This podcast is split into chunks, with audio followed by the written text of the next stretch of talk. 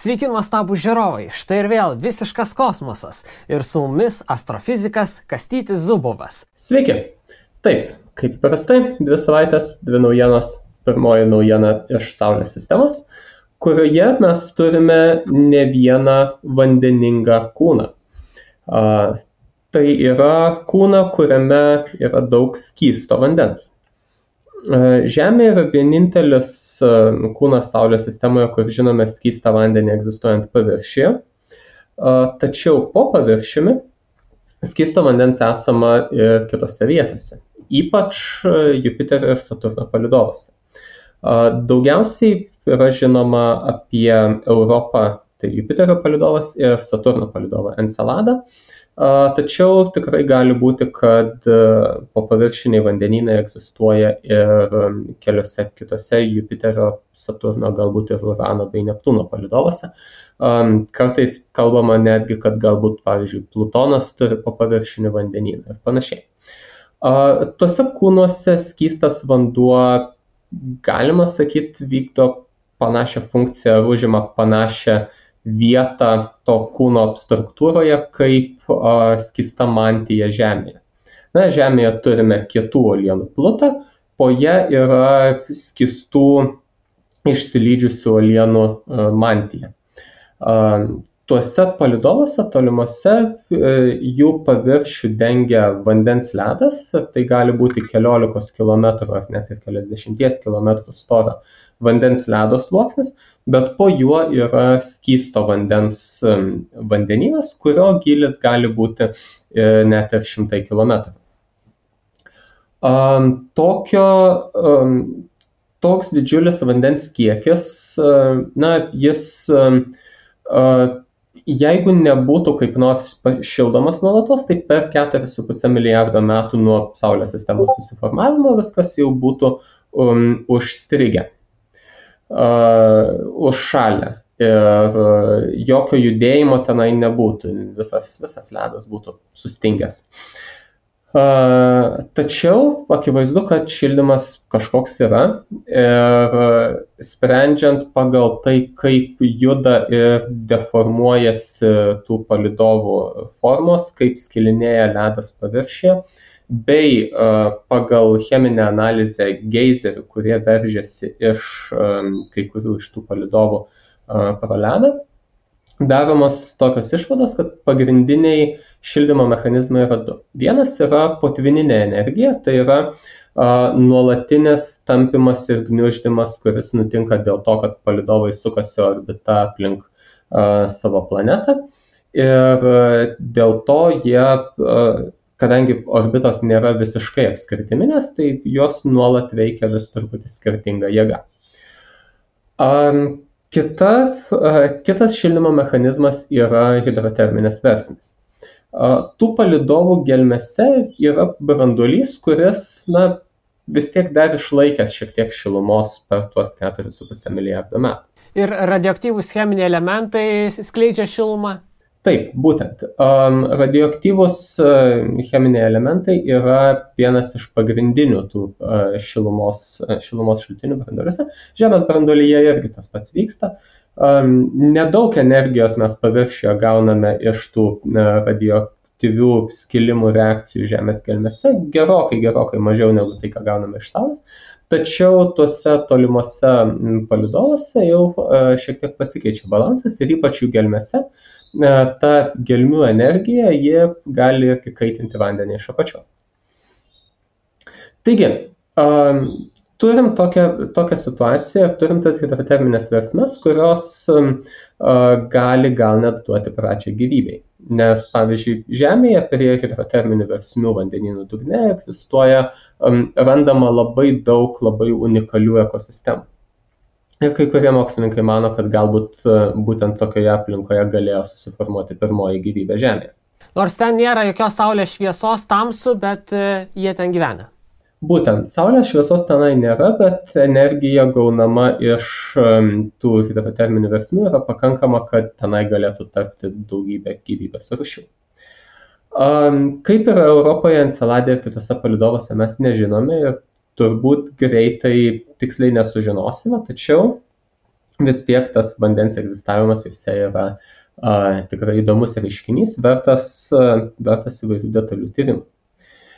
Ir a, vienas, vienas iš klausimų yra, kaipgi tas vandenynas um, juda, kaip vanduo jame maišosi, tarkim, vertikalia kryptimi, tai yra tarp giliausių ir labiausiai paviršinių zonų, kaip jis sąveikoja su viršuje esančiu ledo sluoksniu, um, kaip sparčiai gali šalti ar tirpdyti, kaip, kaip keičiasi tas ledo storis, um, tarkim, laikui bėgant ir panašiai. Ir uh, naujiena, kurią, kurią dabar pristatinėjau, ji būtent yra susijusi su uh, tokios apykaitos apytakos modeliavimu. Um, ką mokslininkai padarė, taip jie pasiemė, uh, jie sukūrė kelis skaitmeninius modelius, kurie nors ir gana idealizuoti, bet jie daugiau mažiau atitinka tai, ką mes žinome apie Europą, Enceladą ir kitus palidovus. Tai yra uh, sferinis kūnas, kuriam, kurį sudaro um, uolinis ar metalinis brandolys, ant jo vandenynas ir viršuje ledas. Iš vidaus yra šildoma, ta radioaktyvia šiluma, iš išorės tą ledą šiek tiek šildo saulė, bet e, palyginus nedaug. Ir taip pat, e, taip pat įvertinta, kaip sparčiai tas kūnas sukasi aplink savo ašį.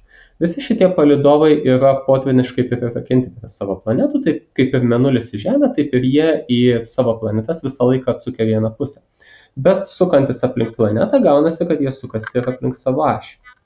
Dėl to atsiranda papildomas judėjimas šitą um, apskritimu, kuris, kuris irgi paveikia uh, vandens dinamiką. Na ir buvo uh, tos, tų modelių tikslas buvo nustatyti, kaipgi tas vanduo juda, kaip ar formuojasi kokie skirtingi sluoksniai, kaip jie maišosi tarpusavį ir taip toliau. Ir kas buvo atrasta, tai kad uh, vandens sluoksniai susidarantis įvairios savo um, struktūromis primena uh, tų pačių didžiųjų planetų atmosferų struktūrą. Kaip vat, gerai žinome, kad tarkim Jupiteris yra juostuota planeta. Um, atmosferoje matyti daug šviesesnių ir tamsesnių horizontalių juostų. Tos juostos laikui bėgant šiek tiek keičiasi, bet visą laiką išlieka horizontalios, nes taip tokie yra pagrindiniai medžiagos atmosferos srautai judantis planetai. Išskyrus prie ašigalių, kur, kur yra daug įvairių kitokių mažesnių sukūrių ir tenai jau e, nutrūksta tas, e, tas juostų raštas. Kažkas panašaus yra ir Saturnė, tik tai tenai juostų spalvos gerokai mažiau skiriasi viena nuo kitos, dėl to jos nėra tokios akivaizdžios.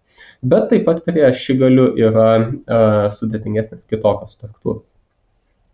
Tai čia irgi paaiškėjo, kad um, tokiuose palidovuose vandens, uh, vandens apytakas sukuria um, faktiškai du esminius uh, regionus.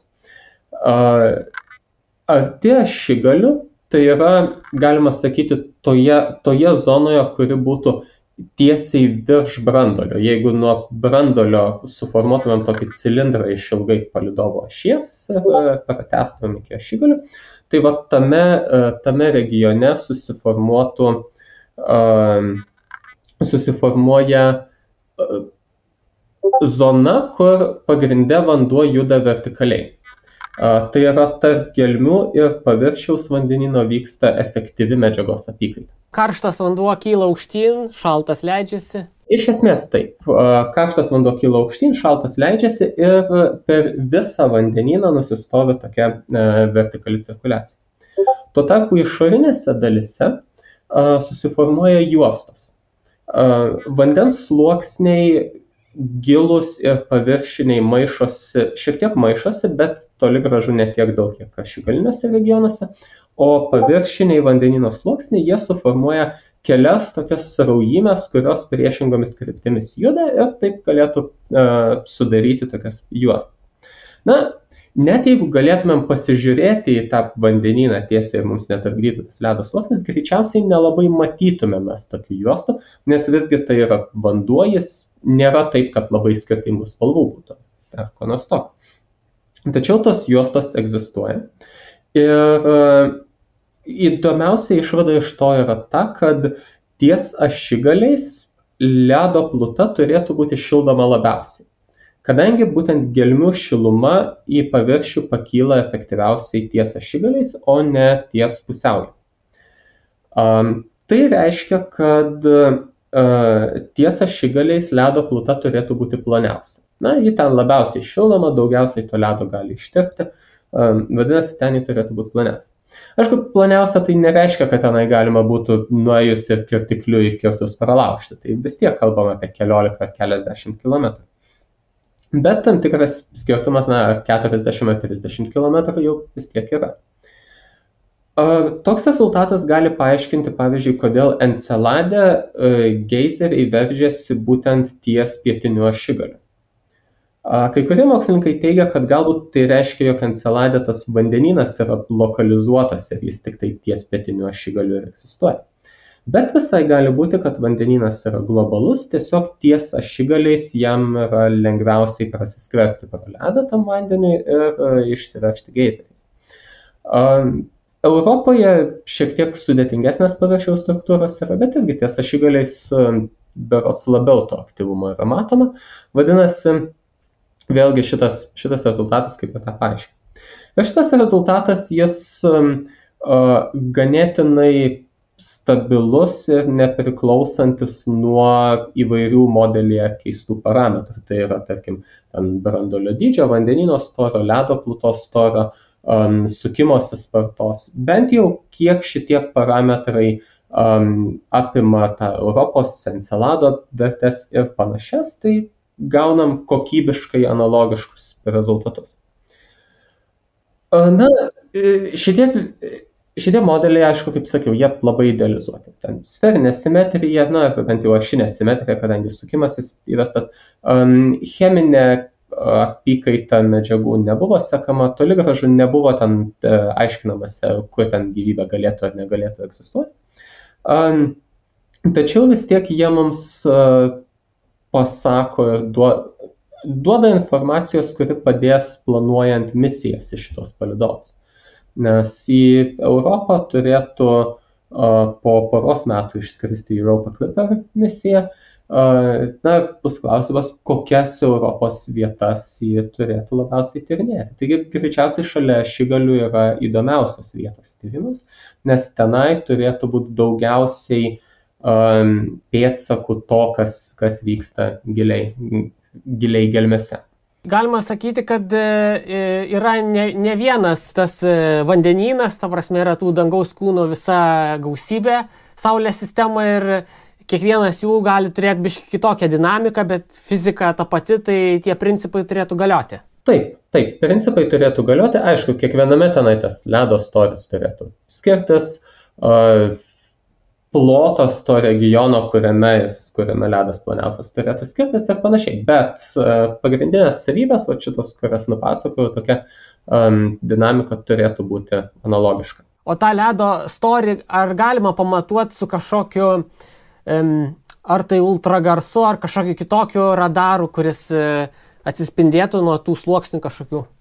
Pamatuoti taip iš, uh, iš orbitos dabar nesugalvoju galbūt koks nors radaras ir padėtų iš kitos pusės na radijo bangos jos vis tiek pro ledą labai giliai neprasiskverbs. Turbūt iki vandenyno neprasiskverbs dabartinės mūsų žinios apie tai kokio storio yra tas ledo sluoksnis ateina iš to kaip iš skaičiavimų vat kiek kiek deformuojasi palydovas ir kiek koks maksimalus gali būt ledo storis, kad deformacija dar būtų tokia, o ne ten labiau, kad labiau nesueižėtų tas ledas.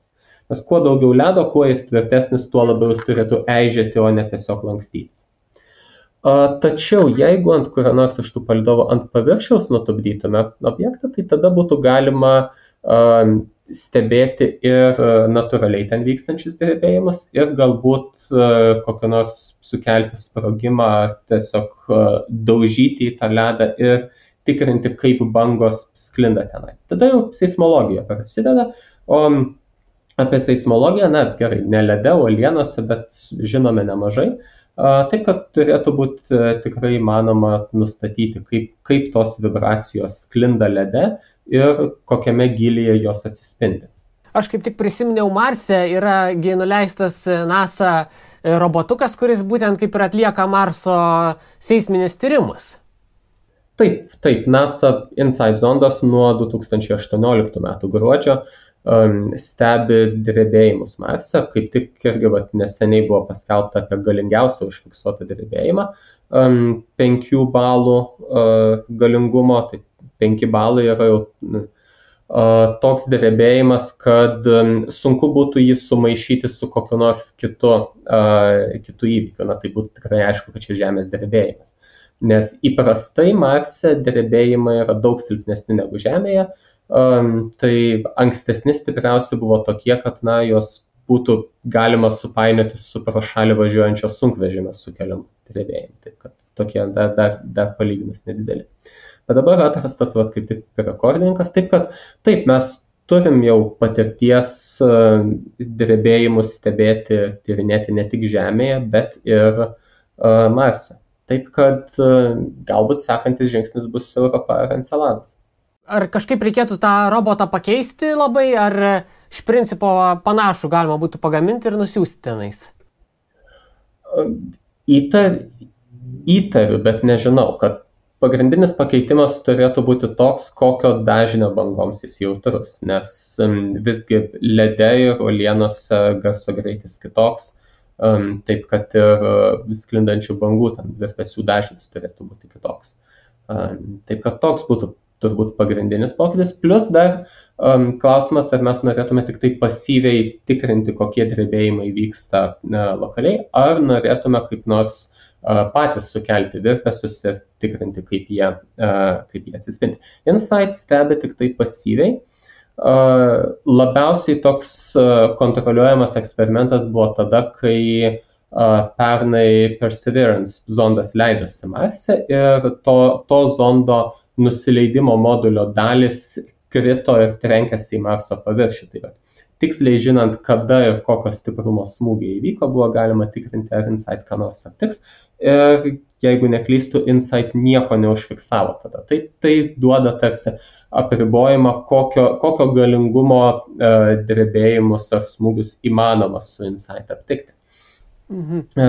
Bet jeigu, jeigu norėtume kokio nors tokių kontroliuojamų eksperimentų Europoje ar Enceladė, tai reikėtų ir galvoti apie tai, kaip kažką fiksuoto dydžio, fiksuotą jėgą um, objektą kokį nors numesti ant uh, paviršiaus ir sukelti drebėjimus, kuriuos galėtume matuoti.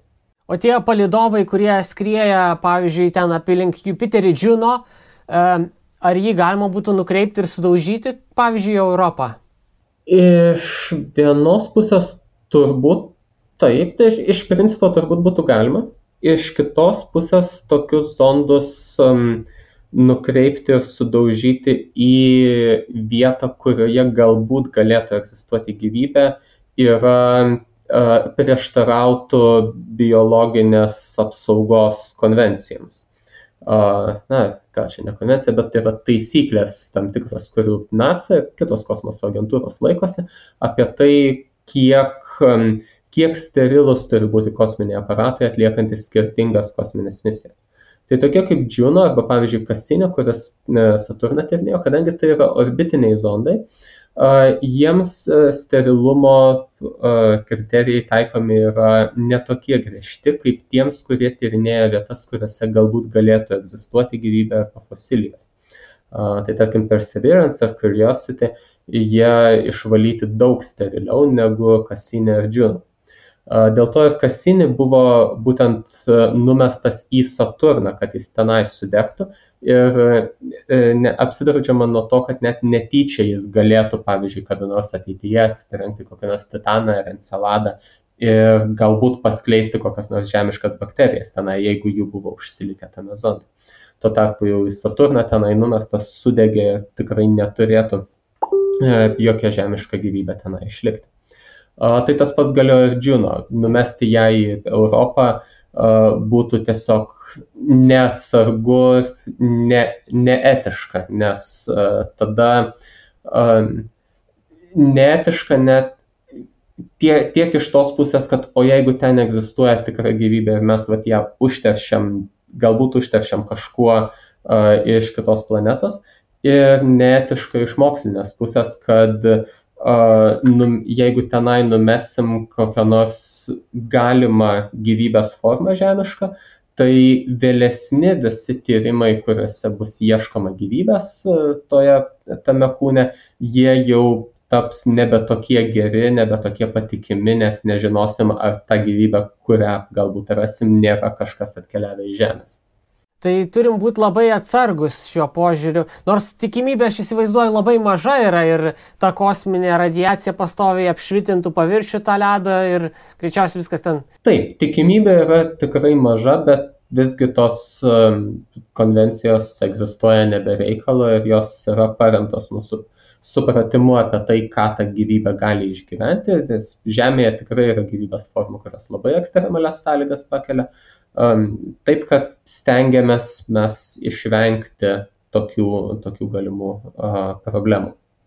O įdomu, kai bus, pavyzdžiui, kad ir misijos į Marsą, žmonių misijos, privačios misijos, SpaceX ar panašiai, ar jie irgi turės laikytis tokių dezinfekcijos reikalavimų? Nežinau, kaip tiksliai tuo klausimu yra, bet greičiausiai, greičiausiai tada reikės labai griežtai apriboti teritorijas, kuriuose žmonės, tarkim, gyvena ir taip pat teritorijas, kuriuose žmonės galbūt vykdo kokias nors misijas išvažiuodami ir teritorijas, kur žmonės nesilanko. Ir pagal tai bandyti atskirti, kur kas galbūt yra, yra atrasta. Geras, labai įdomus e, pastebėjimai. E, tai kągi, dabar gal pereikim prie antrosios naujienos. Taip, antroji naujiena yra susijusi su planetų formavimuose, tiksliau su tuo, iš ko planetos formuojasi. Tai yra protoplanetiniai diskai.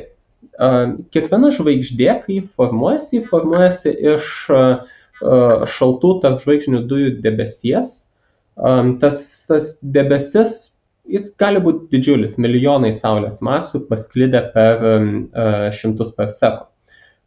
Vienas parsekas tai yra truputį mažiau negu atstumas nuo Saulės iki artimiausios žvaigždės. Tai šimtai parsekų tikrai yra e, didelis regionas.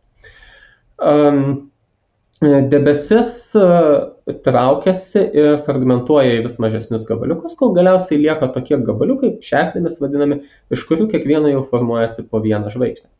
Bet tas gabaliukas, pasibaigus fragmentacijai, vis tiek yra daug didesnis negu bus žvaigždė. Ir kaip taisyklė, visi tie gabaliukai, na, jie bent truputį sukas.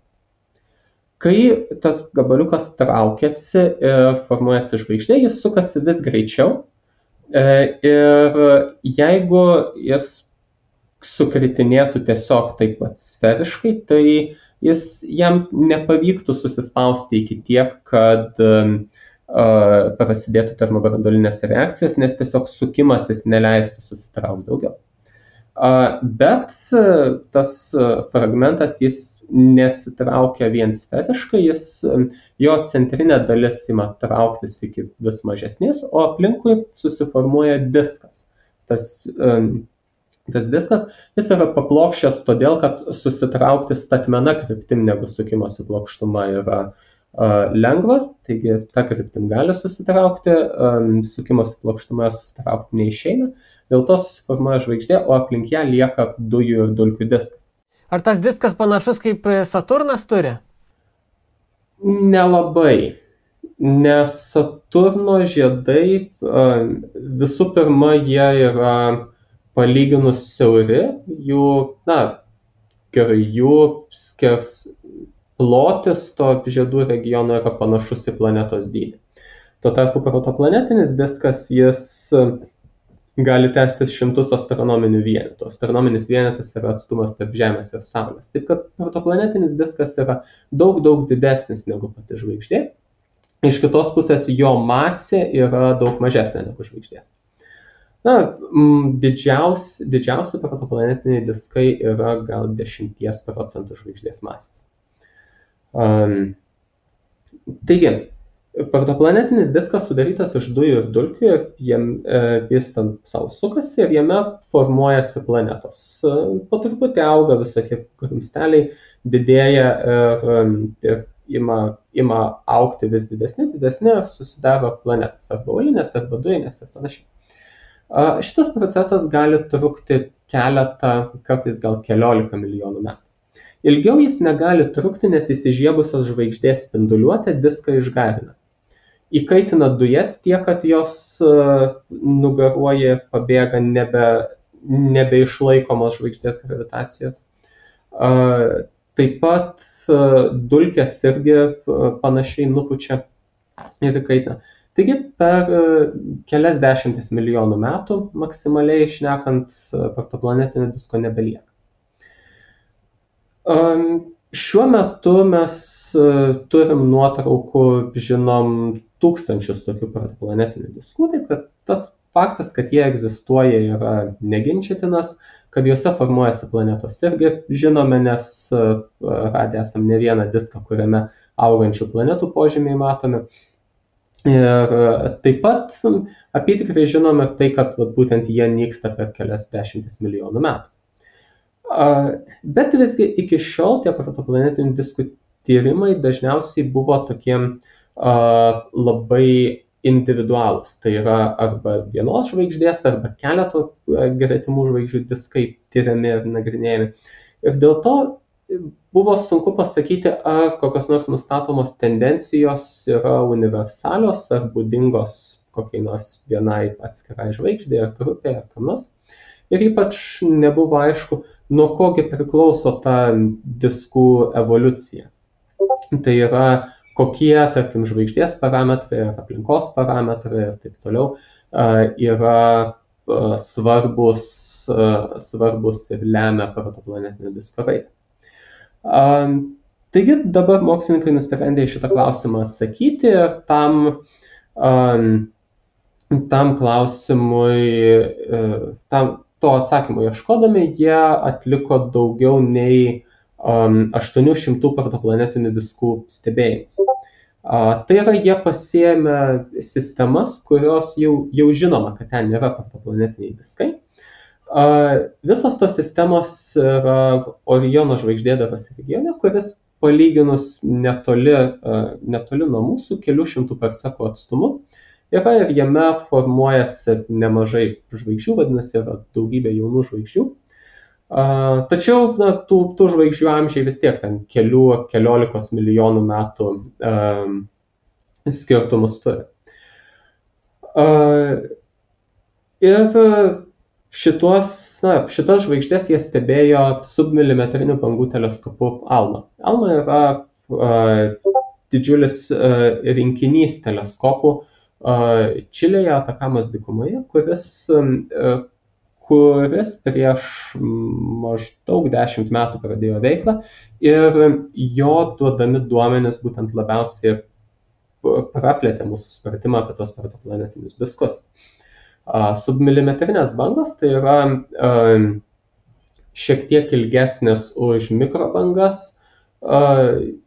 Jos būtent labai gerai leidžia pagauti dulkių spinduliuotę, taip pat tas protoplanetinį diską sudarančias dujas, žodžiu, jos, tas bangų ruožas labai tinka šitiems diskų stebėjimams. Ar čia kaip šiluma, kaip e, tos mikrobangų krosneliai, kai šildo maistą? Mes tiesiogiai tokių bangų kaip šilumos nejustume. Šiluma yra labiau infraraudonosios bangos, šitos yra dar ilgesnės. Už submilimetrinės jau ilgesnės jau yra radio bangos. Taip kad čia yra kažkas panašesnio į radio bangas negu į šilumą. Na, bet viskas yra elektromagnetinės bangos, tiesiog kaip, kaip mūsų organizmai su jomis sąveikoje skiriasi. Um, taigi, šitos um, iš tų 800 žinomų protoplanetinių diskų pavyko gauti daugiau nei 500 diskų uh, nuotraukas, tiesiog kitose matyt arba dulkių labai mažai yra, kad um, nepa, nepavyko nufotografuoti arba gal dar dėl kokių priežasčių. Bet vis tiek, 500 diskų jau yra didžiausia imtis, kuri būtų viename tyrime nagrinėjama diskų. O to tyrimo biudžetas jaučiu irgi, jeigu 500 tų, tų atskirų stebėjimų ten, tai čia milžiniškas darbas buvo padarytas. Šito, šito dėja visiškai nežinau, kiek kainuoja Alma teleskopo laikas ir, ir kiek, kiek laiko užtruko bendroji suma visi stebėjimai. Na, bet tie stebėjimai, stebėjimai padaryti, nuotraukos gautos. Ir tada taip pat mokslininkai apskaičiavo dulkių masę kiekviename iš tų diskų. Na ir taip pat, kadangi tai jau buvo žinomi ir anksčiau tyrinėti objektai, tai yra žinomos ir žvaigždžių savybės įvairios. Jų masė, jų amžius ir taip toliau. Ir tada jie nagrinėjo, vat, nuo kogi priklauso kokios masės yra diskas.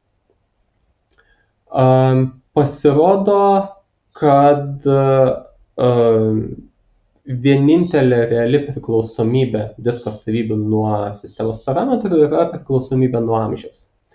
Tai yra, um, kuo senesnė žvaigždė, vis dar kalbam apie dešimtis milijonų metų, nedaugiau, bet kuo senesnė žvaigždė, tuo jos protoplanetinis, protoplanetinis diskas mažesnis. Daugiau jokių um, tendencijų nepastebėta. Tai yra nepriklausomai nuo žvaigždės masės, nuo jos konkrečios cheminės sudėties, nuo aplinkos, tai yra ar aplink yra daug kitų žvaigždžių, ar retesnėje aplinkoje yra. Nuo nei vieno iš šitų parametrų nepriklauso e, disko masė, bent jau e, jokių tendencijų neužfiksuoja. Ir net ir tam tas disko masės mažėjimas priklausomai nuo amžiaus yra gana paprastai apibūdinamas, tai yra tokiu labai paprastu empiriniu modeliu, pagal kurį diskai per metus netenka maždaug vienos milijonosios Saulės masės dalies. Na ir turint omeny, kad diskų, diskų masės siekia iki vienos Saulės masės, gal net iki dešimtadalio, taip, turim, taip kalbam apie maždaug milijoną metų, gal kelis milijonus metų, per kuriuos, per kuriuos diskas išgaruoja faktiškai nebelieka. Tik taip pat e, pačių masyviausių žvaigždžių e, diskai, kurie, kurie pradžioje dėl kokių nors priežasčių buvo labai masyvus, jie gali išlikti galbūt kažkiek ilgiau. Na ir šitas, e, šitas tyrimas vat, kaip ir įrodo, kad būtent tik taip žvaigždės amžius nulėmė protoplanetinio disko savybės ir taip pat parodo, kad visgi planetų formavimasis turi būti tikrai spartus ir efektyvus procesas, kad per tos kelis milijonus metų, kiek diskas egzistuoja, planetos spėja išaukti ir prisiryti, prisijungti, prisitraukti pakankamai medžiagos, kad galėtų išaukti net ir iki didesnių už Jupiterį. Nemažai atvejų. O tos dujos ir dulkės, kurios yra nupučiamos, e, kur jos pasideda, ar jos po to vėl kažkur susitelkia ir suformuoja naujas e, planetas žvaigždės? Um, tai kaip, kaip minėjau, pradžioje žvaigždė formuojasi iš e, tarp žvaigždinių du, e, dujų debesies. Tai, bet tai nereiškia, kad visas debesis virsta žvaigždėmis. Kai jaunas žvaigždės pradeda šviesti, jos išsklaido aplinkinį debesį ir tos uh, um, tos dujos uh, sušyla ir pasklinda tiesiog plačiau tarp žvaigždinėje erdvėje. Uh, po per kurį laiką jos vėl atvėsta, judėdamos galaktikoje susiduria su kitomis, suformuoja naują debesį ir vėl gali prasidėti žvaigždžių formavimasis. Uh, tai kažkas panašaus vyksta ir su protoplanetiniais diskais, tai yra iš jų išgarinamos dujos ir dulkės, jos prisijungia prie tos tarp žvaigždinės terpės, ateityje gali tapti naujos žvaigždės ar ten protoplanetinio disko dalimi. Visą laiką galaktikoje, toje tarp žvaigždinėje terpėje vyksta tokia apykaita, kad vienos dujos įkaista, kitos atvėsta, vienos ten formuoja žvaigždės, kitos galbūt nupučiamos nuo žvaigždžių, sproksta supernovos irgi dalis medžiagos atiduodama į aplinką ir taip toliau. O kaip atrodytų tas e, debesis, ar jeigu jis, pavyzdžiui, būtų, aišku, čia fantastika, bet jeigu jis būtų va arti mūsų Saulės sistemos visai, ar čia net Saulės sistemoje dar cirkuliuotų kažkur, e, koks būtų vaizdas dangaus? Plika akimi tokį debesį pamatyti būtų sudėtinga, bet, na, šiek tiek galbūt matytųsi koks nors um, balsganas švitėjimas dėl to, kad tas, to debesies medžiaga kažkiek atspindėtų ar iškreiptų aplinkinių žvaigždžių šviesą. Iš kitos pusės, tarkim, dujų debesį, iš kurio formuojasi žvaigždės, galima net ir per nedidelį teleskopą pamatyti, žiūrint būtent tą patį Oriono žvaigždyną. Tas Oriono žvaigždėdaras regionas arba Oriono ūkas yra um, Oriono kardo apačioje. Kaip turime Oriono žvaigždyną ir tą trijų žvaigždžių juostelę, kuri yra Oriono diržas, ir nuo diržo žemyn eina Oriono kardas, Mm, tai apatinė to kardo dalis yra būtent Oriono ūkas. Plika akim mes matome tik tai kaip žvaigždę kažkokią, bet net ir per nedidelį teleskopą pasimato, kad tai yra ūkas. Tai va tada galima pasižiūrėti ir, ir suprasti, kas ten tokio. Jeigu jis būtų daug arčiau mūsų, tarkim, už kokių dešimties per sekundę, tai plika akimi turbūt kažką tokio matytume. Hubble teleskopas, man atrodo, yra labai gražių nuotraukų padaręs, ten tiesiog fantastiški vaizdai, netgi susidaro visokie simboliniai vaizdai, kurie po to žmonės interpretuoja ir panašiai. Ir ten visokių spalvų yra. E, tai čia irgi kažkas būtų panašaus tokio. Taip, viena iš garsiausių Hubble darytų nuotraukų kūrinijos stulpai yra, man atrodo, kaip tik iš to Oriono žvaigždėtaras regiono vienas fragmentas, kur tiesiog karštos energingos žvaigždžių spinduliuotės garinama debe, debesies dalis suformuoja tokias, tokias juostas, kurios, na, teisingai pasukus atrodo būtent kaip stulpai. O jeigu mes skristume su erdvėlaiviu per tuos stulpus, ar e, ten vis tiek ten yra vakumas, ar, ar jau nesiskaito kaip ten kažkokia atmosfera, ar kas ten? Taip, taip, ten vis tiek yra vakumas, na, vidutinis medžiagos tankis ar koncentracija tarp žvaigždinėje terpėje yra maždaug viena dalelė į kubinį centimetrą. Um, tuo tarpu um, molekuliniuose debesise, tose, vat, iš kurių žvaigždės formuojasi, na, pasiekiama gal šimtą tūkstančių, gal milijoną kartų didesnė koncentracija. Tai yra apie, tarkim, milijoną dalelių kubinių centimetrų. Žemės atmosferos koncentracija yra uh, 10-21 turbūt laipsnėje dalelių į kubinį centimetrą. Na, kažkas maždaug tokio. 10-21 laipsnėje tai yra milijardas trilijonų arba jeigu milijonais skaičiuotume, tai yra a, tūkstantis milijonų milijonų milijonų. Tai, žodžiu, net ir tie santykinai tankus tarp žvaigždinės erdvės regionai, kaip tie debesis, iš kurių formuojasi žvaigždės, juose vis tiek medžiagos koncentracija yra gerokai žemesnė negu net ir geriausias laboratorinis vakuumas, kokį mes galime Žemėje sukurti dar pagalvojau pabaigai, e, ar yra kažkoks scenarius, kad e, mes ateityje va, mūsų planetą sudarančios e, dujos ir atomai ir panašiai, mes patys, ta prasme, kad mes kažkada pavirsim į kažkokį debesį ir vėl iš, iš, susiformuos kažkokios naujos planetos ir panašiai. Kai Saulė artės prie mirties, išsiplės į raudonąją milžinę, tai gali būti, kad Žemė visiškai išgarins. Tai yra, gali būti, kad apgaubs mūsų planetą ir tiesiog planeta visa išgaros. Gali būti, kad tai ne, taip nenutiks, gali būti, kad išsiplės šiek tiek mažiau Saulė ir tiesiog uh, nugaruos tam planetos atmosfera, vandenynai ir taip toliau, bet pačios Saulienos liks. Jeigu planeta išgaruos, tai greičiausiai ta medžiaga, kuri dabar sudaro planetą, ji liks vat, Saulės išoriniuose sluoksniuose, tos išsipūtusios raudonoje milžinė.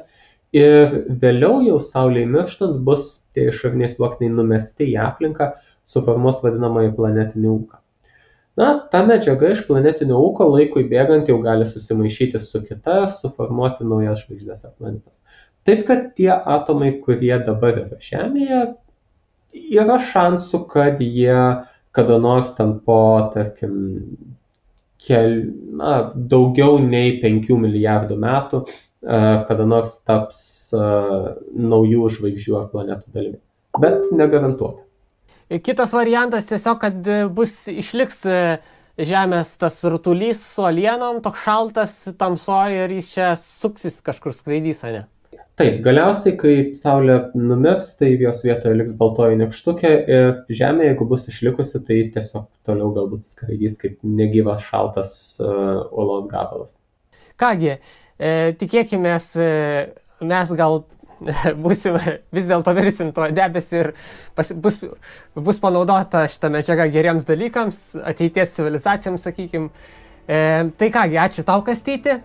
E, ačiū žiūrovai, kad žiūrite, remkite mus, e, e, komentuokite, susitiksim už dviejų savaičių. Iki.